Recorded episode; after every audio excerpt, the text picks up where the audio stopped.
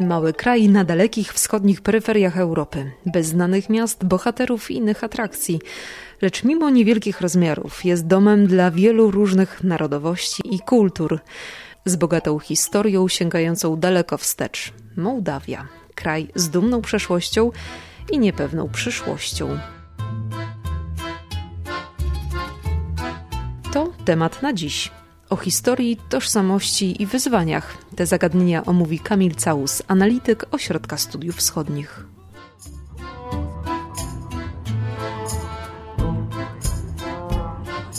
Ja nie wiem, czy da się Mołdawię krótko scharakteryzować. No to jest kraj tak e, różnorodny, tak specyficzny, tak cały czas też dynamiczny i właśnie kształtujący się, i stąd między innymi to określenie państwie niedokończonym, że trudno byłoby znaleźć jakieś ładne, jedno proste zdanie, które byłoby ten kraj w stanie określić. Mołdawia to jest kraj, który tak naprawdę ciągle się kształtuje zarówno pod względem politycznym, gospodarczym, ale przede wszystkim, i to jest zdecydowanie ten najważniejszy czynnik społeczny, społecznym, tożsamościowym. Mołdawianie ciągle próbują sobie odpowiedzieć na pytanie o to, kim są jako naród, czy są właśnie Mołdawianami i co to właściwie znaczy, czy być może są Rumunami, czy ich państwo w ogóle powinno istnieć jako niepodległy byt, czy wcale nie powinno istnieć. To jest chyba jedyne lub jedno z bardzo niewielu państw w Europie, które tak naprawdę na serio zastanawia się nad e, swoją przyszłością i egzystencją jako państwa właśnie. Jest wiele, wiele różnych definicji Mołdawii, których pewnie byśmy mogli użyć i one wszystkie byłyby poprawne w ten czy inny sposób. Historycznie, choć nazwa państwa mogła się zmieniać,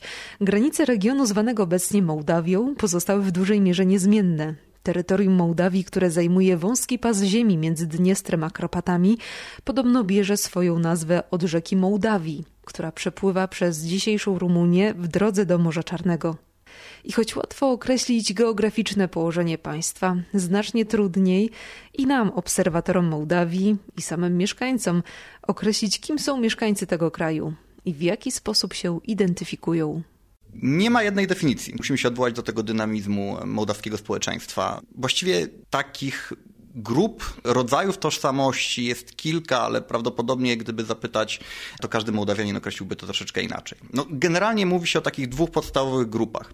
Z jednej strony mamy, to będzie chyba najprostsze, mamy Mołdawian, którzy uważają się generalnie za Rumunów. To nie jest jakaś bardzo duża grupa, kilkudziesięcioprocentowa, trudno to tak jednoznacznie określić. Myślę, że 30% społeczeństwa, może 40% społeczeństwa powiedziałoby, że jest po prostu Rumunami i jest to jak najbardziej stwierdzenie słuszne, dlatego że Mołdawia jako państwo poza dzisiejszymi terenami Naddniestrza, czyli nieuznawanej republiki leżącej na lewym brzegu Dniestru w granicach Mołdawii, no, historycznie należała najpierw do gospodarstwa mołdawskiego, które potem stało się częścią Rumunii, a w okresie międzywojennym w ogóle było częścią Rumunii. Mołdawianie etnicznie, i mam na myśli znowu tutaj etnicznych Mołdawian, nie różnią się niczym od mieszkańców Rumunii mieszkających po drugiej stronie Prutu, czyli w krainie historycznej, która nazywa się Mołdawią, a która leży w Rumunii, bo to trzeba ten podział zastosować. Mamy Mołdawię jako krainę historyczną, która dzisiaj podzielona jest między Rumunię, tą wschodnią Rumunię i Republikę Mołdawii właśnie. Tacy Mołdawianie uważają właśnie, że są Rumunami, bo przecież należą etnicznie do narodu rumuńskiego, mówią przecież w języku rumuńskim, są częścią szeroko pojętej rumuńskiej kultury, śpiewają te same piosenki, czytają te same lektury, uważają za tych samych pisarzy narodowych, pisarzy rumuńskich i tak dalej, i tak dalej. Tak, to są częścią po prostu tego samego, tej samej przestrzeni językowo-kulturowej. Mamy w ramach tej grupy grupę osób, która uważa, że ponieważ Mołdawianie są Rumunami, ci etniczni Mołdawianie, no to właściwie żadnych większych różnic między nimi a Rumunami nie ma i w związku z tym tak naprawdę e, należałoby na serio rozważyć e, przyłączenie Mołdawii do Rumunii ze względów właśnie tych. Mamy też inną grupę w ramach Mołdawian, którzy uważają się za Rumunów, to znaczy Mołdawian, którzy mówią ok, jesteśmy Rumunami etnicznymi, mówimy językiem rumuńskim, jesteśmy częścią rumuńskiej przestrzeni kulturowej, ale jednak Mieliśmy przez długie lata inne doświadczenia historyczne. Nasz region, e, czyli dzisiejsza Mołdawia, między 1812 a 1918 znajdował się w Imperium Rosyjskim, był pod wpływem Imperium Rosyjskiego, wpływem e, Moskwy. Potem znajdował się w Związku Radzieckim, był sowietyzowany, e, przez co no, jesteśmy po prostu innym społeczeństwem, mamy inne doświadczenia. Można by to trochę porównać z Amerykanami i Brytyjczykami, chociażby dwa narody wywodzące się generalnie co do zasady z podobnych różnych korzeni, mówiących przecież językiem angielskim, ale jednak dwa osobne. Albo może bliżej patrząc, e, sytuacja nieco podobna do Austrii i Niemiec, gdzie no przecież w ogóle, tak, Austriacy bardzo długo byli po prostu Niemcami, znaczy naród austriacki w tym współczesnym rozumieniu to jest dość nowy koncept. I tutaj sytuacja jest podobna i oni na przykład uważają w związku z tym, że okej, okay, jesteśmy Rumunami etnicznymi, ale Mołdawia jako niepodległe państwo powinna istnieć, bo jest państwem jednak odmiennym, specyficznym, ze własnym doświadczeniem, własną historią oraz mniejszością, najczęściej słowiańską, mniejszością rosyjskojęzyczną, która tam funkcjonuje, żyje, to jest około 20% społeczeństwa i która jak najbardziej też ma prawo nazywać się Mołdawianami. I to jest jakby taka druga grupa. Jest też grupa trzecia, trudno określić jej liczbę. To są tak zwani powszechnie tak się, tak się to nazywa, mołdawianiści, czyli ludzie wyznający ideę mołdawianizmu, ideę, która powstała tak naprawdę w latach 20., w latach 30. XX wieku w Związku Radzieckim. Ideę, która mówi, że Mołdawianie są narodem zupełnie odrębnym od współczesnego narodu rumuńskiego. Że Mołdawianie, którzy zamieszkują Republikę Mołdawii, to są spadkobiercy mm, dziedzictwa gospodarstwa mołdawskiego, czyli księstwa, bo to nigdy nie było niepodległe państwo, które istniało właśnie na terenach dzisiejszej Rumunii i Republiki Mołdawii od, e, od XIV wieku aż do XIX wieku, czyli do powołania współczesnego państwa rumuńskiego. I mołdawianiści powiadają, czy też raczej ideolodzy mołdawianizmu powiadają, że w gospodarstwie mołdawskim wykształcił się i istniał naród mołdawski, który potem zanikł, rozpłynął się, rozpuścił się po zjednoczeniu gospodarstwa mołdawskiego i Wołoszczyzny i utworzył naród rumuński. Został zrumunizowany w procesie, w XIX-wiecznym procesie no właśnie, tworzenia narodu rumuńskiego. Ale powiadają mołdawianiści, nie wszyscy się zrumunizowali, bo przecież w 1812, jak wspominałem wcześniej, część gospodarstwa mołdawskiego znalazła się pod panowaniem rosyjskim, dzięki czemu oni zostali, czy mieszkańcy tego terenu zostali uchronieni przed procesem rumunizacji. I to są prawdziwi Mołdawianie, odrębni od Rumunów. I ponieważ to, są, to jest odrębny naród, to on ma prawo jak najbardziej do własnego państwa, ma własną kulturę, własny język. Zwolennicy idei mołdawianistycznej mówią wprost, że Mołdawianie mówią językiem mołdawskim, nie rumuńskim, mimo że te języki poza akcentem i bardzo niewielką częścią e, leksykonu nie różnią się właściwie kompletnie niczym. Lingwiści są zgodni, że to jest ten sam język, ale mołdawianiści uważają, że nie, właśnie po to, żeby też podkreślić tą odrębność. I tacy, tacy Mołdawianie też są. To są bardzo często, choć nie wyłącznie, ludzie starsi, ludzie wychowani w czasach sowieckich, bo Związek Radziecki właśnie taką narrację mołdawianistyczną prowadził i wpajał taką właśnie tożsamość, tożsamość mołdawską w rozumieniu właśnie tożsamości mołdawianistycznej. Taką wersję bardzo lubią też i promują mniejszości zamieszkujące Mołdawię, czyli te 20% rosyjskojęzycznych mniejszości, o których mówiłem. To są Ukraińcy, to są Rosjanie etniczni, to są Gagauzi, to są Polacy, to są Bułgarzy, Żydzi itd., tak itd. Tak no, to wynika w przypadku tych mniejszości przede wszystkim właśnie z chęci wspierania niezależności Mołdawii jako bytu oddzielnego od Rumunii. W pamięci ludności nie rumuńskiej czy nie mołdawskiej w, w Mołdawii Rumunii nie zapisali się najlepiej e, zarówno ze względu na okres międzywojenny, kiedy ta ludność była traktowana jako obywatele drugiej kategorii, czy nawet trzeciej kategorii, a także ze względu na to, co Rumuni robili podczas II wojny światowej na terenie Mołdawii dzisiejszej, głównie w Naddniestrzu i jeszcze dalej na terenie tak zwanej Transnistrii, czyli okupowanego terenu na, na wschód od rzeki Dniestr, no, gdzie Rumuni dopuszczali się zbrodni wojennych, gdzie Rumuni po prostu prowadzili Holokaust na ludności żydowskiej ludności romskiej. To są takie jakby trzy podstawowe tak naprawdę grupy, tak? Że mamy Rumunów, Rumunów, którzy uważają się po prostu za Rumunów, mołdawskich Rumunów, którzy uważają, że są Rumunami, bo to jest oczywiste, ale nie oznacza to wcale, że jesteśmy tacy sami jak Rumuni po drugiej stronie prutu. Często też mówi się, i Rumuni, tak mówią i Mołdawianie, nazywają się Rumunami inaczej. Rumuni Altfeld, czyli Rumuni inaczej. I to jest bardzo, bardzo ciekawe określenie. No i wreszcie mamy właśnie Mołdawian, którzy uważają, że nie, że my w ogóle niewiele mamy wspólnego z Rumunami. Może tam ten język jest podobny, może ta kultura jest podobna, ale generalnie jesteśmy odrębnym narodem. Ale tak naprawdę to są trzy podstawowe grupy. Jeżeli porozmawiać, wdać się w dyskusję z Mołdawianami gdzieś, szczególnie na takim większym luzie, to można usłyszeć naprawdę bardzo dużo różnych wersji tego, co to właściwie znaczy, co to jest, jaki, ten, jaki element tożsamości jest bardziej mołdawski, jaki nie. To jest tożsamość, która się ciągle tworzy, krystalizuje.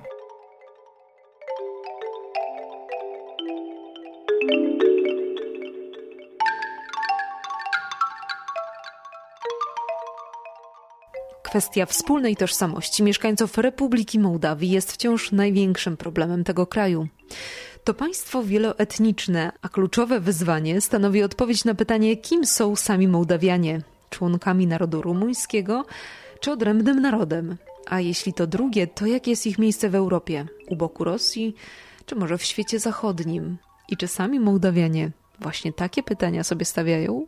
Na pierwszy rzut oka, gdyby tak zapytać Mołdawianina, czy to jest dla niego ważne, on pewnie powiedział, że nie, że przecież no, nie rozmawia się o tym. Ale jeżeli po, podrapać troszeczkę bardziej tą fasadę, to się okaże, że to jest jednak temat, który tam cały czas się przewija. No właśnie chociażby kwestia języka. I to się spotyka w przestrzeni publicznej cały czas. Jedni mówią o tym, że językiem używanym w Mołdawii jest rumuński, drudzy mówią, że mołdawski. E, ludzie się potrafią o to pokłócić. E, dlatego często też, żeby unikać pewnych sporów, e, używa się takiego wytrychu jak limba de stat, czyli język język państwowy. Po prostu mówi się, ktoś mówi w języku państwowym wszyscy wiedzą, że to jest język rumuński lub mołdawski, zależy jak się chce do tego odnieść, ale nie trzeba wtedy tworzyć niepotrzebnych napięć. Pojawia się ten też, też ten wątek w dyskusji na temat właśnie ewentualnego zjednoczenia Mołdawii z Rumunią. No bo to wynika bezpośrednio z rozważań tożsamościowych. W tym momencie rekordowa liczba Mołdawian, bo około 40-43% opowiada się za zjednoczeniem ich kraju z Rumunią. To, to jest wynik badania sprzed kilku miesięcy. No i to też w oczywisty sposób jest właśnie element dyskusji tożsamościowej. Dyskusje tożsamościowe pojawiają się, kiedy się decyduje na kibicowanie tej czy innej drużynie sportowej w sposób oczywisty. Albo jeżeli na przykład nagle pojawia się wątek dotyczący edukacji. To jest o tyle ciekawe, że no skoro właśnie, skoro mamy dyskusję na temat tego, czy jesteśmy Rumunami, czy Mołdawianami, no to jakiej historii mamy uczyć w szkołach?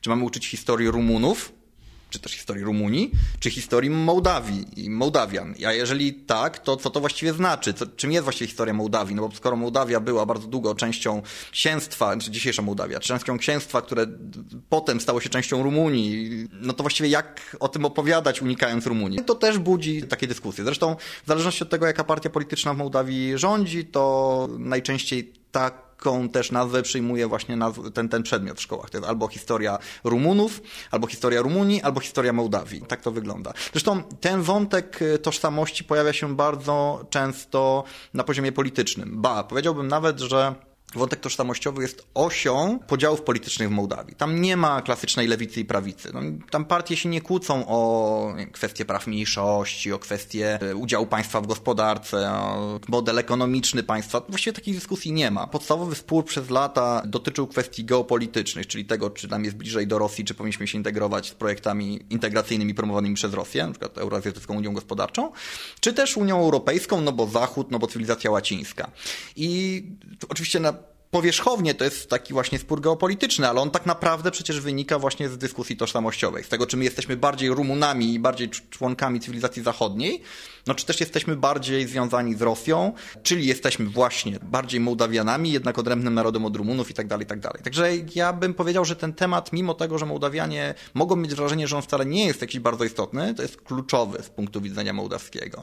No i jest też kluczowy dla przyszłości państwa, no bo jeżeli, i kształtu tego państwa, no bo jeżeli wychodzimy z założenia, że w ogóle nie chcemy państwa, bo chcemy się integrować z Rumunią, no to, to, to w ogóle trudno jest w jakikolwiek sposób planować rozwój tego państwa. Jeżeli uważamy, że nie, że, że jesteśmy, że jest nam bliżej z Rosją i że w ogóle powinniśmy się integrować w tamtą stronę, no to też określam pewne rzeczy. Jeżeli ostatecznie wybieramy ten wariant pośredni i na przykład uważamy, że nie, nie, nie, chcemy zachować niepodległość, może nam jest bliżej do Zachodu, no to trzeba też określić jakieś ramy tego państwa, jak ono ma funkcjonować, jak ma sobie radzić z tym rozbitym społeczeństwem, które się kłóci na temat tego, kim jest tak naprawdę, jaką wersję historii ma przyjąć, jakie symbole ma przyjąć, jakie, jakie symbole historyczne, kulturowe mogą stać się wspólne. No bo przecież jeżeli na przykład e, postawimy mm, w centrum Kiszyniowa pomnik bohatera z czasów radzieckich, no to w sposób oczywisty ci, którzy uważają się za bliższych Zachodowi czy, czy bliższych Rumunii, no będą oponowali przeciwko czemuś takiemu. Z drugiej strony, jeżeli postawimy tam pomnik jakiegoś bohatera czy historyka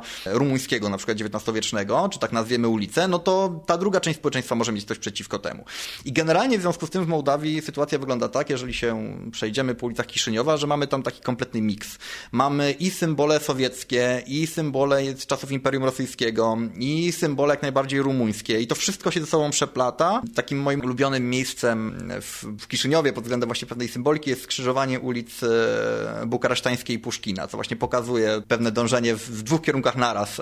Ale to nie jest jedyny przykład. Ta, takich miejsc jest dużo. Są właśnie pomniki wychwalające władzę radziecką, a z drugiej strony są pomniki e, upamiętniające nowe pomniki, e, upamiętniające ofiary komunizmu, czy upamiętniające ofiary zsyłek, na przykład czasów stalinowskich.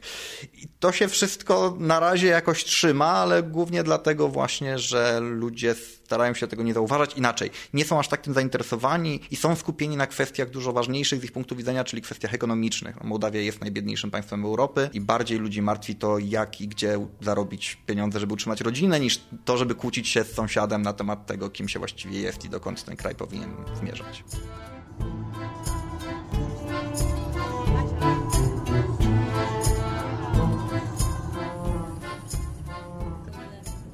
Inną bolączką Mołdawii są wyludniające się wioski i miasta.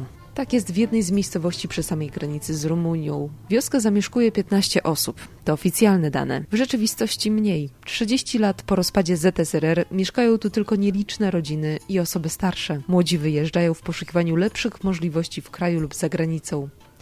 Instytucje zbankrutowały lub są na skraju zamknięcia, a ci ludzie są tymi, którzy tam zostali.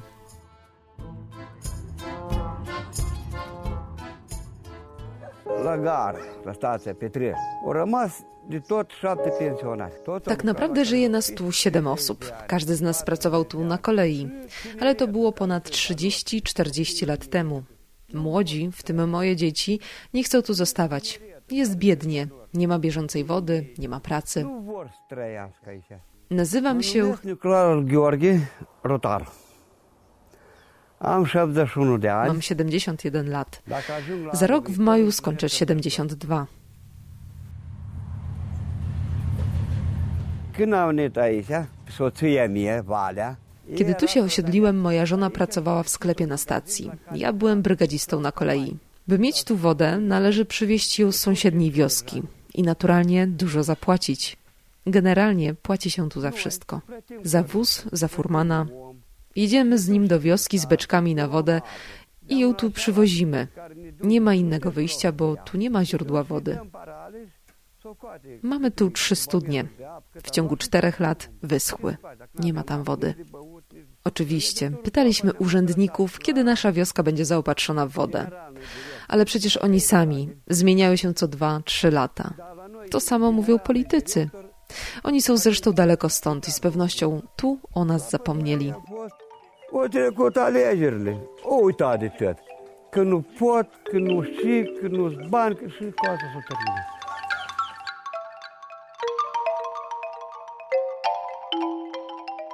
XIX wiek to czas rusyfikacji regionu.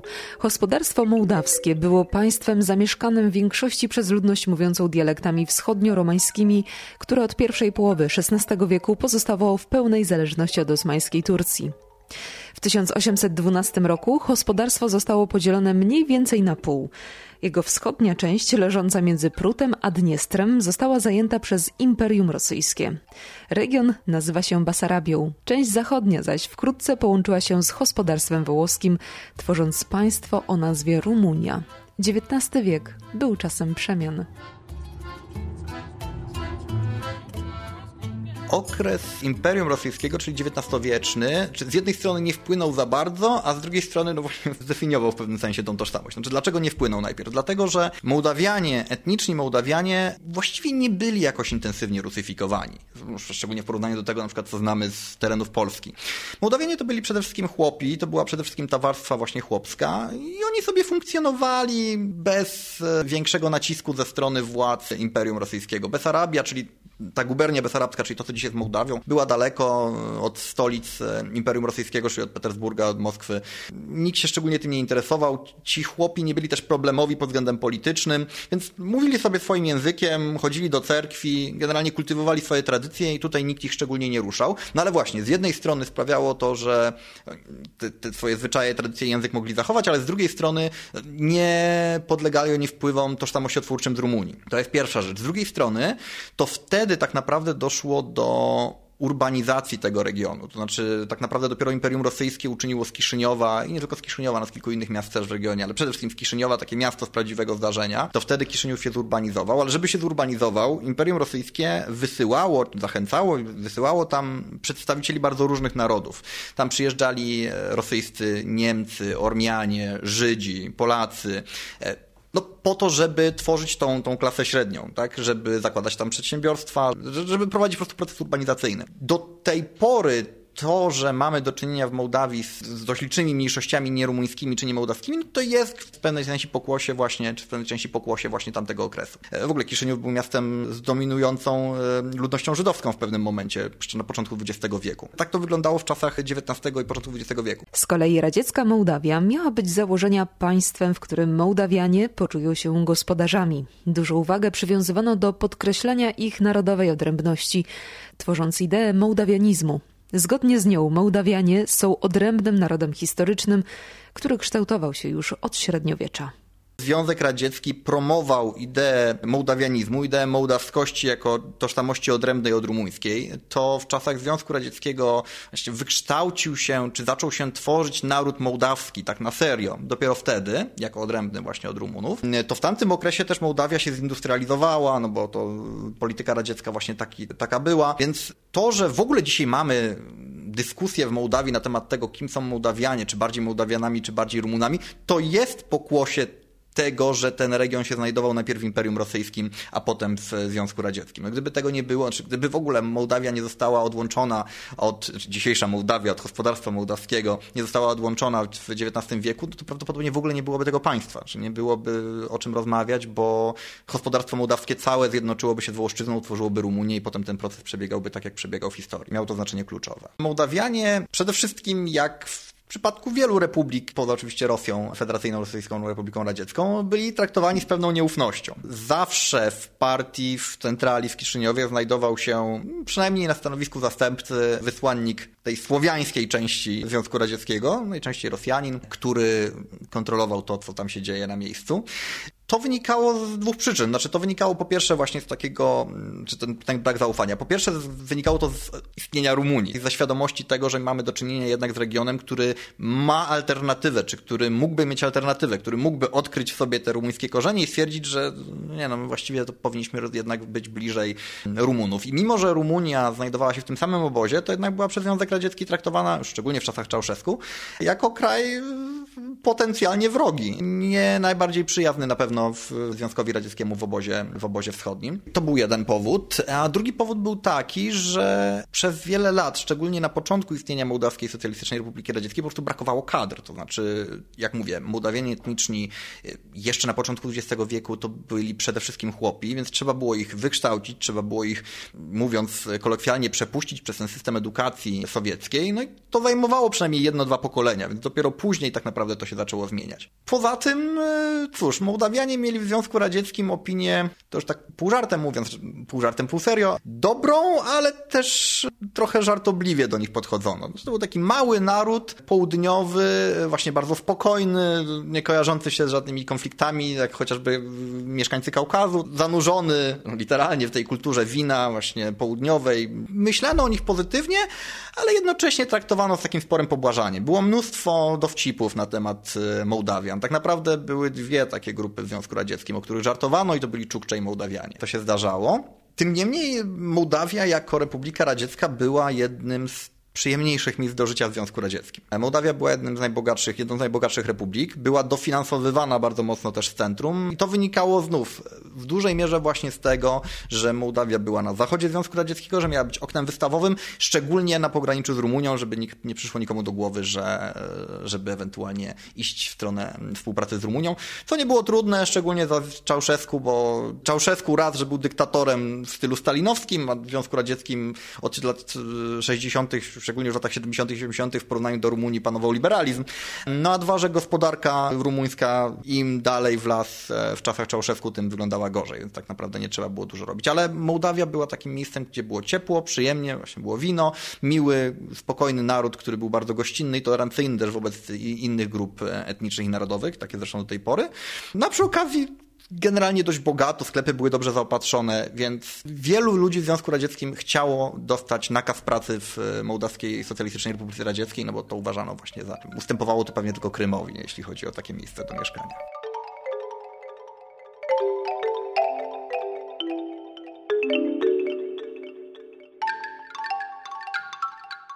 Długo było tak, że ogromna część Mołdawian deklarowała sentyment za czasami radzieckimi. I to miało swoje podstawy. To znaczy, z jednej strony to wynikało właśnie z tego, że byli młodzi, piękni i tak dalej, ale z drugiej strony z, z przyczyn zupełnie czysto ekonomicznych. Znaczy, Mołdawia przez pierwszych 10 lat swojego istnienia, czyli do lat 2000, właściwie odnotowywała stały spadek wzrostu gospodarczego. No, generalnie sytuacja gospodarcza znajdowała się w głębokim kryzysie gospodarczym. To się potem zaczęło poprawiać, ale bardzo, bardzo, bardzo długo gospodarka mołdawska nie była w stanie dorównać do standardów sowieckich. Tak naprawdę większość Mołdawian, szczególnie tych starszych, odczuwa, że dalej żyje im się gorzej niż w czasach nawet schyłkowego Związku Radzieckiego. No już szczególnie dotyczy to emerytów, którzy właściwie do tej pory tak naprawdę otrzymywali bardzo niskie emerytury. E, średnia emerytura w Mołdawii wynosi jeszcze w tej chwili, czyli pod koniec września, około 1200 lei mołdawskich, to sobie podzielimy na 4, czyli to jest mniej więcej 300 zł. To jest średnia emerytura w Mołdawii. W Mołdawii, w której koszty życia są niewiele mniejsze niż w Polsce tak naprawdę. Mówię, że to się zmieniło, dlatego że od 1 października 2021 roku wchodzi reforma, która podnosi tą średnią emeryturę do 2000 lei. To dalej nie jest jakimś rekordem, no ale zmienia jednak sytuację, wyraźnie zmienia sytuację emerytów. Także y, pod kątem e, ekonomicznym wielu ludzi cały czas ten sentyment odczuwa. Ten sentyment wynika też z tego, co Mołdawianie widzą na co dzień, na ulicach swoich miast, na ulicach swoich wiosek. Zdarzało mi się rozmawiać z młodymi ludźmi, którzy Związku Radzieckiego nie mają prawa pamiętać, ale oni mówili tak, że e, no popatrz, na przykład tutaj mamy studzienki kanalizacyjne, nie wiem, wchodniki i tak dalej. One są oczywiście zniszczone, są w fatalnym stanie, bo są nieodremontowane, no ale to są rzeczy zbudowane w czasach radzieckich, zresztą widać, bo na studzienkach kanalizacyjnych na przykład cały czas jest informacja, że to jest Ministerstwo Swiazji, czyli Ministerstwo Łączności Związku Radzieckiego i tak dalej, i tak dalej. Że ten gmach powstał w czasach radzieckich, ten gmach powstał w czasach radzieckich, że w ogóle Kiszyniów tak naprawdę jako miasto, szczególnie centrum, e, no ale wszystkie też te dzielnice sypialne, to wszystko powstało w czasach radzieckich. Czyli Związek Radziecki, okej, okay, no jaki był, taki był, tam słyszymy różne rzeczy na jego temat, ale potrafił zbudować nam stolicę, potrafił zbudować nam miasto, w którym mieszkało wtedy 600 tysięcy ludzi. Minęło 25-30 lat i co? No i co mamy tu nowego? Co się dalej sypie? Nawet nie byliśmy w stanie tego wyremontować, więc jest obiektywnie z punktu widzenia takiego obserwatora, nawet właśnie młodego, niepamiętającego Związku Radzieckiego, no ewidentnie musiało być kiedyś lepiej, skoro kiedyś się udało to zrobić, a teraz się nie udało niczego nowego stworzyć. Więc takie myślenie też jest. Ta grupa ludzi, którzy odczuwają sentyment za Związkiem Radzieckim się zmniejsza, no bo demografia ma tutaj swój, swój wpływ. No, odchodzi to pokolenie emerytów. Młodzi ludzie coraz częściej mają kontakt z Zachodem, bo Mołdawianie masowo wyjeżdżają za granicę do pracy. No i widzą, że okej, okay, no, w Mołdawii się nie udało rzeczywiście wiele rzeczy i ta gospodarka jest jaka jest, infrastruktura też, ale na Zachodzie to jakoś wyszło. Wyszło to w krajach takich jak Rumunia chociażby, która przecież też była krajem socjalistycznym, a weszła do Unii, poprawia się sytuacja. Przyjeżdżają do państw Europy Środkowej, przyjeżdżają do Polski e, chociażby i widzą kompletnie inne państwo niż u siebie, mając świadomość, że też byliśmy w tym samym obozie. Więc zaczynają rozumieć, że to prawdopodobnie problem nie leży w tym, czy, czy w Związku Radzieckim było lepiej, czy, czy teraz jest lepiej, tylko że po prostu ta wersja reform, liberalizmu, kapitalizmu, która została u nich wprowadzona, najwyraźniej nie została wprowadzona wprowadzona w sposób odpowiedni, czy jest po prostu nie została wprowadzona w ogóle. I to obniża sentyment wobec Związku Radzieckiego na pewno. No ale ciągle to obecne jest, ciągle są partie polityczne, które e, na sentymencie wobec ZSRR zbijają kapitał polityczny. Szacuje się, że to jest mniej więcej w tej chwili około 30%, może nawet troszeczkę więcej tak naprawdę, jeżeli wziąć pod uwagę też partie populistyczne, które odwołują się do dziedzictwa ZSRR, takiego jak chociażby kołchozy, no to 30-40% społeczeństwa reaguje pozytywnie na hasła odwołujące się do tej, do tej epoki. Podczas odwilży pierestrojki Mołdawia szybko odeszła od ideologii sowieckiej w kierunku bardziej narodowego i niezależnego państwa mołdawskiego.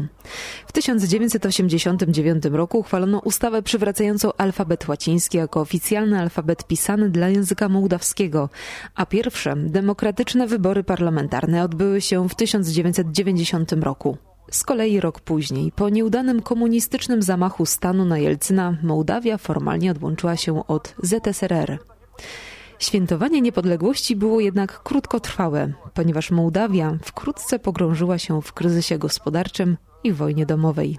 Właśnie Mołdawia nie odzyskała niepodległości, Mołdawia uzyskała niepodległość. Mołdawia nigdy wcześniej tak naprawdę niepodległa nie była, nie była też państwem tak, tak naprawdę. Więc pierwsze lata tej mołdawskiej niepodległości nowej no, były w ogóle dość dramatyczne, dlatego że po pierwsze ciągle toczyła się dyskusja właśnie o tym, co z tym państwem zrobić. Elity polityczne, które wtedy doszły do władzy, to były elity panrumuńskie, tak zwane, panrumunistyczne, czyli to były elity intelektualne, wywodzące się w ogóle z kręgów właśnie literackich, przede wszystkim kulturalnych, które uważały się w znacznej mierze za Rumunów i których członkowie, nie wszyscy, ale pewna część e, no, uważała, że naturalną koleją rzeczy będzie przyłączenie tego nowo powołanego kraju, no, nowo powstałego kraju do Rumunii. No i jakby ta niepodległość jest tylko czynnikiem przejściowym. Zresztą deklaracja niepodległości mołdawskiej wprost na przykład um, krytykowała, negowała działanie paktu Ribbentrop-Mołotow. Paktu, który no, nam się kojarzy jednoznacznie z podziałem Polski, natomiast ten pakt także dawał prawo Związkowi Radzieckiemu do aneksji właśnie tego, co dzisiaj jest e, Republiką Mołdawii. No to skoro w deklaracji niepodległości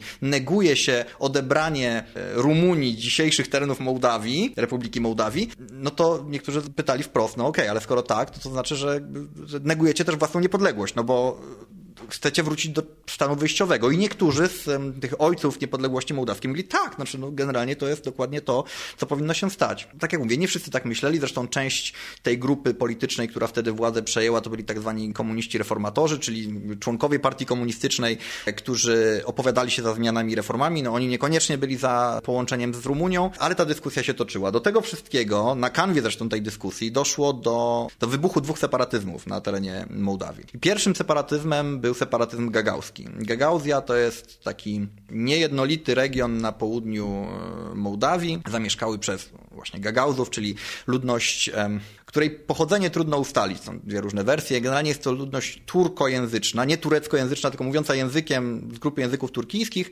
chociaż tak naprawdę częściej mówiąca językiem rosyjskim, bo to jest grupa silnie zrusyfikowana, to jest około 150 tysięcy osób. Grupa, która jest bardzo prorosyjska, która do tej pory zresztą i wówczas też opowiadała się za silną współpracą właśnie z, Rosją, z Moskwą, w tamtą stronę patrzyła, za zachowaniem Związku Radzieckiego. Co ciekawe, to jest też ludność, która mimo tego, że mówi językiem gagauskim, będącym językiem turkijskim, to jest ludnością prawosławną, co tym bardziej tak naprawdę wiąże tą ludność właśnie z, z Rosją. I oni, czyli Gagauzi, byli tymi, którzy wystraszyli się perspektywy zjednoczenia Republiki Mołdawii, tej nowo powołanej Republiki Mołdawii z Rumunią. I powiedzieli nie.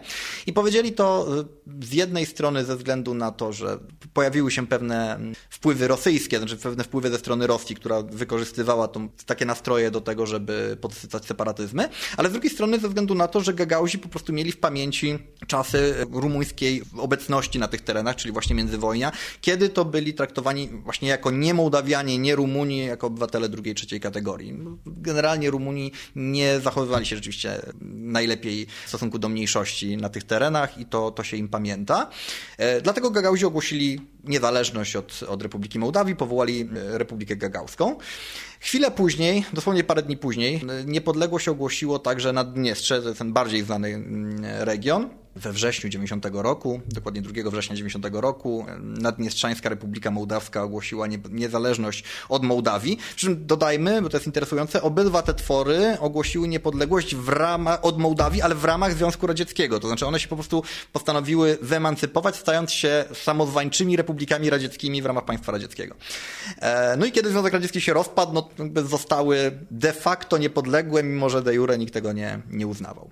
Z Gagauzją e, ostatecznie ostatecznie udało się jakoś dojść do porozumienia. W 1994 roku Gagauzja w formie autonomii gagauskiej zgodziła się wrócić do Mołdawii e, bez większych dramatów. Znaczy tam doszło do, do, do pewnych starć, zginęło kilka osób podczas e, próby odzyskania kontroli nad Gagauzją przez Kiszyniów, ale generalnie nie zakończyło się to jakoś dramatycznie. Natomiast w przypadku Mołda Naddniestrza doszło do wojny e, między Kiszyniowem a Tyraspolem. Tyraspol jest stolicą nieuznawanego Naddniestrza. Wojny, która rozgorzała w 92 1992 roku tak naprawdę, chociaż już wcześniej toczyły się takie pojedyncze walki.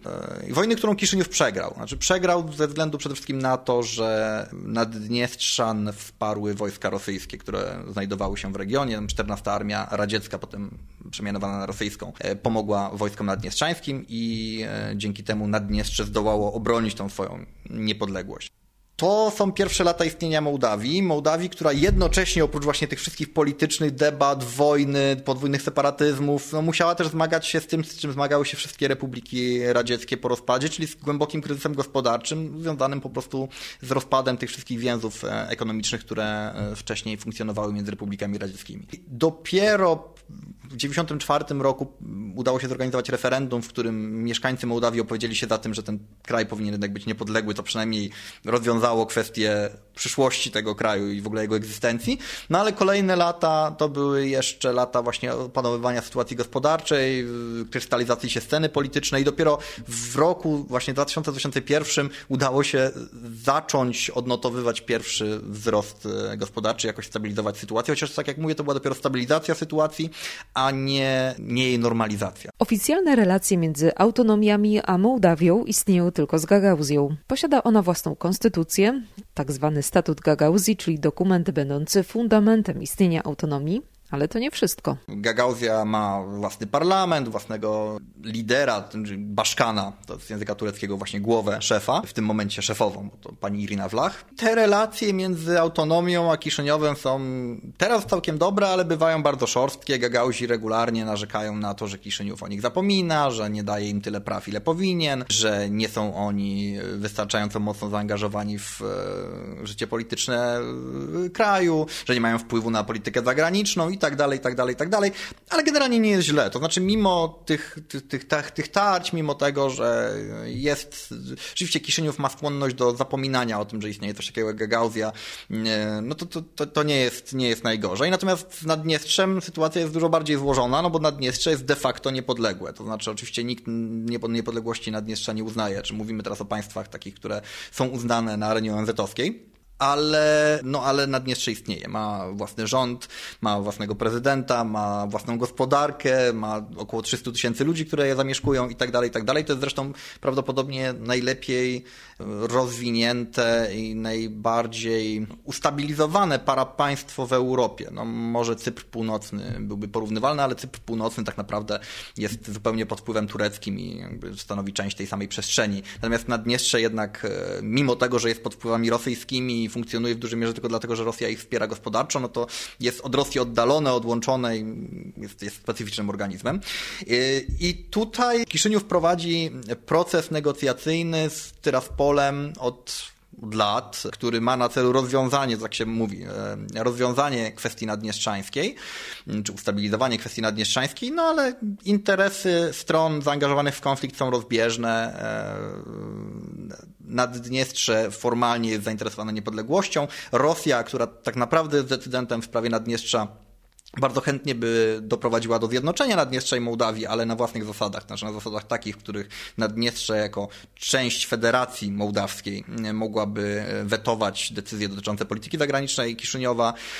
W związku z tym Kiszyniów tak naprawdę, okej, okay, chciałby odzyskać kontrolę nad Tyraspolem, znaczy nad Naddniestrzem, ale chciałby to zrobić w taki sposób, żeby no jednak nie tracić możliwości wpływania na politykę zagraniczną. Na to wszystko oczywiście nakłada się stanowisko Stanów Zjednoczonych i Unii Europejskiej, które wspierają Kiszyniów, znaczy też uważają, że fajnie byłoby zreintegrować e, Naddniestrze, no ale zdecydowanie nie tak, żeby, żeby ten region mógł, e, mówiąc kolokwialnie, machać, machać psem jako ogon, no bo to jest jednak dużo mniejszy region. Dlatego stoimy na tym, na czym stoimy. Ale z drugiej strony nie ma też jakichś szczególnych napięć. To jest konflikt zupełnie zamrożony. Tam nie dochodzi do starć, nie dochodzi do jakichś nawet napięć właśnie na tle wojskowym. Okej, okay. jeżeli coś e, dzieje się w Kiszyniowie, jeżeli akurat dochodzi do jakichś politycznych e, dyskusji na temat statusu Naddniestrza, no to nie wiem, Naddniestrzanie organizują razem z Rosjanami ćwiczenia wojskowe, ale one nigdy nie wykraczają poza właśnie klasyczne ćwiczenia wojskowe, tam nikt do nikogo nie strzela. Przepływ ludzi, towarów między Mołdawią właściwą a Naddniestrzem jest właściwie niezakłócony poza ostatnim rokiem, ale to wynikało z pandemii tak naprawdę, bo Naddniestrze się zamknęło na rok. Generalnie można w takim normalnym okresie z Kiszyniowa co 20, co 30 minut e, marszrutką pojechać do,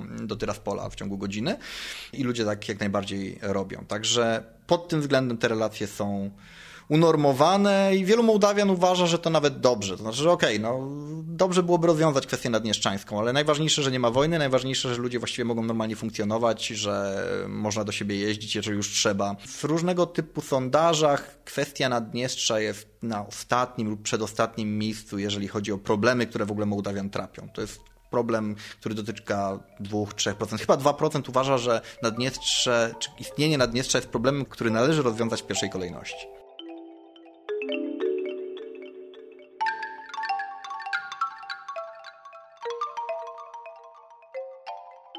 Rok 2021 nie jest łatwy dla Mołdawii.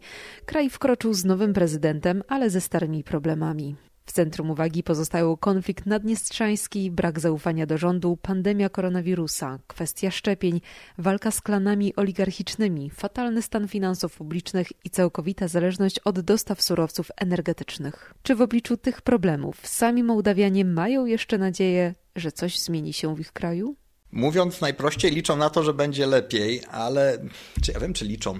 Długo było tak, że Mołdawianie już na nic konkretnego nie liczyli. Znaczy, rzeczywiście e, rozczarowanie klasą polityczną w Mołdawii było tak duże, że wielu ludzi, szczególnie młodych ludzi, jeżeli się z nimi rozmawiało, nie liczyło już kompletnie na nic. Raczej planowali wyjazd, planowali emigrację. Emigracja z Mołdawii jest masowa. W tej chwili w tym kraju mieszka 2 miliony 600 tysięcy ludzi mniej więcej, e, a ponad e, milion jest za granicą no to możemy sobie wyobrazić właśnie tak jedna trzecia właściwie kraju tak naprawdę jest za granicą. Bardzo długo to była przede wszystkim Rosja, to znaczy Rosja była tym państwem, w którym e, najwięcej Mołdawian mieszkało. Drugie w kolejności były Włochy. Potem inne państwa Unii Europejskiej z tej sfery łacińskiej, to znaczy właśnie Francja, Hiszpania, Portugalia. To wynikało też z tego, że po prostu Mołdawianom z jednej strony łatwiej się było tam porozumieć, bo język rumuński jednak do języków właśnie włoskich, francuskiego, portugalskiego czy hiszpańskiego jest podobny, więc wykonując na przykład pewne prace fizyczne, te najczęściej Mołdawianie wykonywali,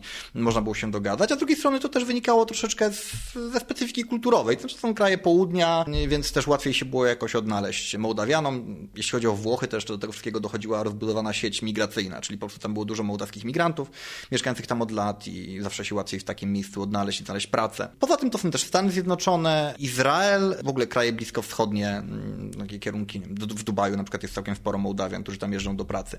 Rosja w ostatnich latach przestała być już takim tak przyciągającym państwem, co wynika przede wszystkim z tego, że po 2014 roku, czyli po wybuchu wojny ukraińsko-rosyjskiej, doszło do załamania kursu rubla rosyjskiego, no i do takiej ogólnej zmiany sytuacji politycznej. Znaczy, wielu Mołdawian po prostu trochę się bało przejeżdżać przez Ukrainę, jechać do, do Rosji, zmieniało ten kierunek migracji, czyli to się jednocześnie i nie opłacało, i nieco budziło obawy. I w tej chwili trudno jest powiedzieć tak naprawdę, ilu Mołdawian jest w Rosji, ale mamy dane dotyczące przelewów walutowych i Rosja w tej chwili już wpadła na bodajże trzecie miejsce nie tylko po Włoszech, ale także właśnie po Izraelu. Izraelu, który stał się bardzo popularnym miejscem. Moim zdaniem, no nie mamy na to twardych danych, ale moim zdaniem to ci Mołdawianie, którzy po prostu jeździli do Rosji do pracy, to byli najczęściej pracownicy sektora budowlanego, zaczęli właśnie jeździć do Izraela. Dlatego, że tam też jeżdżą na budowy, a po drugie, tam też można się porozumieć po rosyjsku. Jeśli chodzi o to, o czym właśnie marzą Mołdawianie, no to, to chcieliby, żeby się sytuacja zmieniła, ale bardzo długo ich klasa polityczna, ich elity polityczne z tego marzenia ich odzierały. To się teraz troszeczkę zmieniło. W latem 2021 roku doszło do takiej poważnej zmiany politycznej w Mołdawii, to znaczy władzę objęła Partia Działania i Solidarności związana z panią prezydent Mają Sandu, z panią prezydent, która objęła znowu stanowisko w grudniu 2020 roku. I to jest obóz polityczny, e, który wyrasta z, takich środowisk e, pozarządowych, ze środowisk nieuwikłanych w te oligarchiczne, biznesowe układy, które tak naprawdę kształtowały życie polityczne Mołdawii od, od lat 90. aż po, po całkiem niedawną jeszcze przeszłość i tak naprawdę dalej trochę kształtują. I wielu ludzi w Mołdawii wiąże z tym ugrupowaniem, z tym środowiskiem politycznym ogromne nadzieje. Przede wszystkim nawet nie tyle na nie integrację europejską, ale na to, że uda się zwalczyć korupcję, uda się poprawić po prostu jakość życia, uda się doprowadzić do e, uzdrowienia gospodarki. Uzdrowienia to znaczy doprowadzenia do sytuacji, w której będzie możliwy taki właśnie swobodny, naturalny wzrost, że będzie można prowadzić biznesy w Mołdawii bez obawy o to, że przyjdzie ktoś i te biznesy odbierze, czy to siłą, czy to za pomocą kupionych wyroków sądowych. Nadzieje są ogromne. Nigdy rzeczywiście w Mołdawii nie było wcześniej takiej sytuacji, żeby rządziła taka ekipa polityczna, ale w związku z tym i obawy są spore. Szczególnie, że ta mm, grupa, ta elita nowa no, ma dobre chęci, bardzo dobre chęci, natomiast nie ma doświadczenia politycznego. Znaczy, znaczna część tych ludzi nie ma doświadczenia politycznego. No a po drugiej stronie przecież w opozycji są stare wygi, jeszcze wywodzące się czasem z e, okresu schyłkowego Związku Radzieckiego, na pewno z lat 90. i 2000, no, z którymi ciężko się rywalizuje. To znaczy oni są po prostu bardzo doświadczeni i potrafią grać w te gry polityczne. Już nie raz się zdarzyło, że byli w stanie wyprowadzić w pole i wyprowadzić na manowce przedstawicieli tej obecnej elity. Czy Mołdawia zarządzana przez Maję Sandu i większość parlamentarną sprawi, że kraj wyjdzie z impasu? Ten impas został o tyle przełamany, że nowa ekipa i nowy rząd, nowa ekipa, znaczy nowa większość parlamentarna i nowy rząd zdecydowanie zaczęli wprowadzać reformy, które e, mają przede wszystkim oczyścić e, administrację, sądownictwo z e, osób reprezentujących te wcześniejsze układy oligarchiczne. To oczywiście nie jest proste, bo po pierwsze wymaga to przeprowadzenia trochę czystek, trochę lustracji środowiska właśnie sądowniczego, prokuratury i tak dalej. Z drugiej strony PAS jest oskarżane w tej chwili nawet przez swoich zwolenników o to, że być może czasem trochę przesadza, no bo chcąc na przykład usunąć z sądownictwa czy z prokuratury osoby, które są powiązane lub są podejrzewane o bycie powiązanymi z poprzednimi reżimami, tymi właśnie oligarchicznymi, no to trzeba na przykład zmienić ustawodawstwo i umożliwić ocenę działalności na przykład prokuratora generalnego i jego zwolnienie, co oczywiście budzi wątpliwości, bo samo sądownictwo i sama, prokuratura mówi, że halo, no ale to jest przecież upolitycznianie tak naprawdę stanowisk, które polityczne być nie powinny. No, zarzut jest to słuszny, z drugiej strony y, coś trzeba rzeczywiście zrobić i w jakiś sposób trzeba to środowisko oczyścić, więc więc y, nie jest to proste. Z jednej strony dobrze, że to robią, bo muszą, z drugiej strony pojawiają się obawy, że nawet jeżeli założymy, że obecne władze w Mołdawii mają dobre intencje i nie będą nadużywały tych możliwości, które sobie teraz dają, no to jeżeli zmieni się władza i przyjdą z powrotem ci, którzy nie będą mieli takich, takich wątpliwości, no to oni będą mogli, korzystając z ustawodawstwa wprowadzonego przez prozachodnie siły prodemokratyczne, jeszcze łatwiej przejąć kontrolę nad systemem w Mołdawii. No całkiem niedawno, dosłownie kilka dni temu wprowadzono na przykład regulacje, które umożliwiają zwalnianie członków takiego mołdawskiego odpowiednika Krajowej Rady Radiofonii i Telewizji de facto przez parlament. I chodzi znów o to, żeby właśnie oczyścić to środowisko, ale jeżeli by się znowu zmieniła władza, no to będziemy mogli, ta nowa władza będzie mogła właściwie w ciągu kilku dni czy kilku tygodni zbudować sobie taką Krajową Radę Radiofonii i Telewizji, która nie będzie negowała, czy nie będzie krytykowała żadnych audycji, na przykład należących do oligarchów stacji radiowych i telewizyjnych. Takie są generalnie wyzwania, e, jeśli chodzi o reformy, ale to tylko jedne z wielu, wielu, bardzo wielu wyzwań, które stoją przed Mołdawią, no bo ciągle mamy te wyzwania, które mieliśmy w latach 90. Ciągle trzeba zdefiniować cel, ciągle trzeba wymyślić rzeczy, które, znaleźć takie rzeczy, które będą spajały ten naród. Ciągle trzeba przekonać ludzi do tego, że że działanie na rzecz tego kraju, że taki patriotyzm w zdrowym tego słowa rozumieniu ma sens, że warto się dla tego kraju poświęcać, że nie warto wyjeżdżać, że może warto do niego wrócić z tymi pieniędzmi, które się zarobiło i na przykład inwestować. A do tego trzeba poprawić klimat gospodarczy w kraju, właśnie zreformować sądy po to, żeby te sądy były w stanie stać na straży własności prywatnej i tak dalej, i tak dalej, i tak dalej. A już nie mówię o takich y, wyzwaniach jak uniezależnienie się od dostaw energii z, z zewnątrz, bo Mołdawia jest zupełnie uzależniona i od dostaw gazu, i od dostaw energii elektrycznej, która produkowana jest w większości w Naddniestrzu, przez należącą do Rosji elektrownię i tak dalej. Także wyzwań jest bardzo, bardzo wiele i mołdawskie władze sobie zdają z tego sprawę, ale zdają sobie też sprawę z tego, że czas im ucieka, bo demografia gra na niekorzyść tego kraju, topnieje ludność bardzo szybko.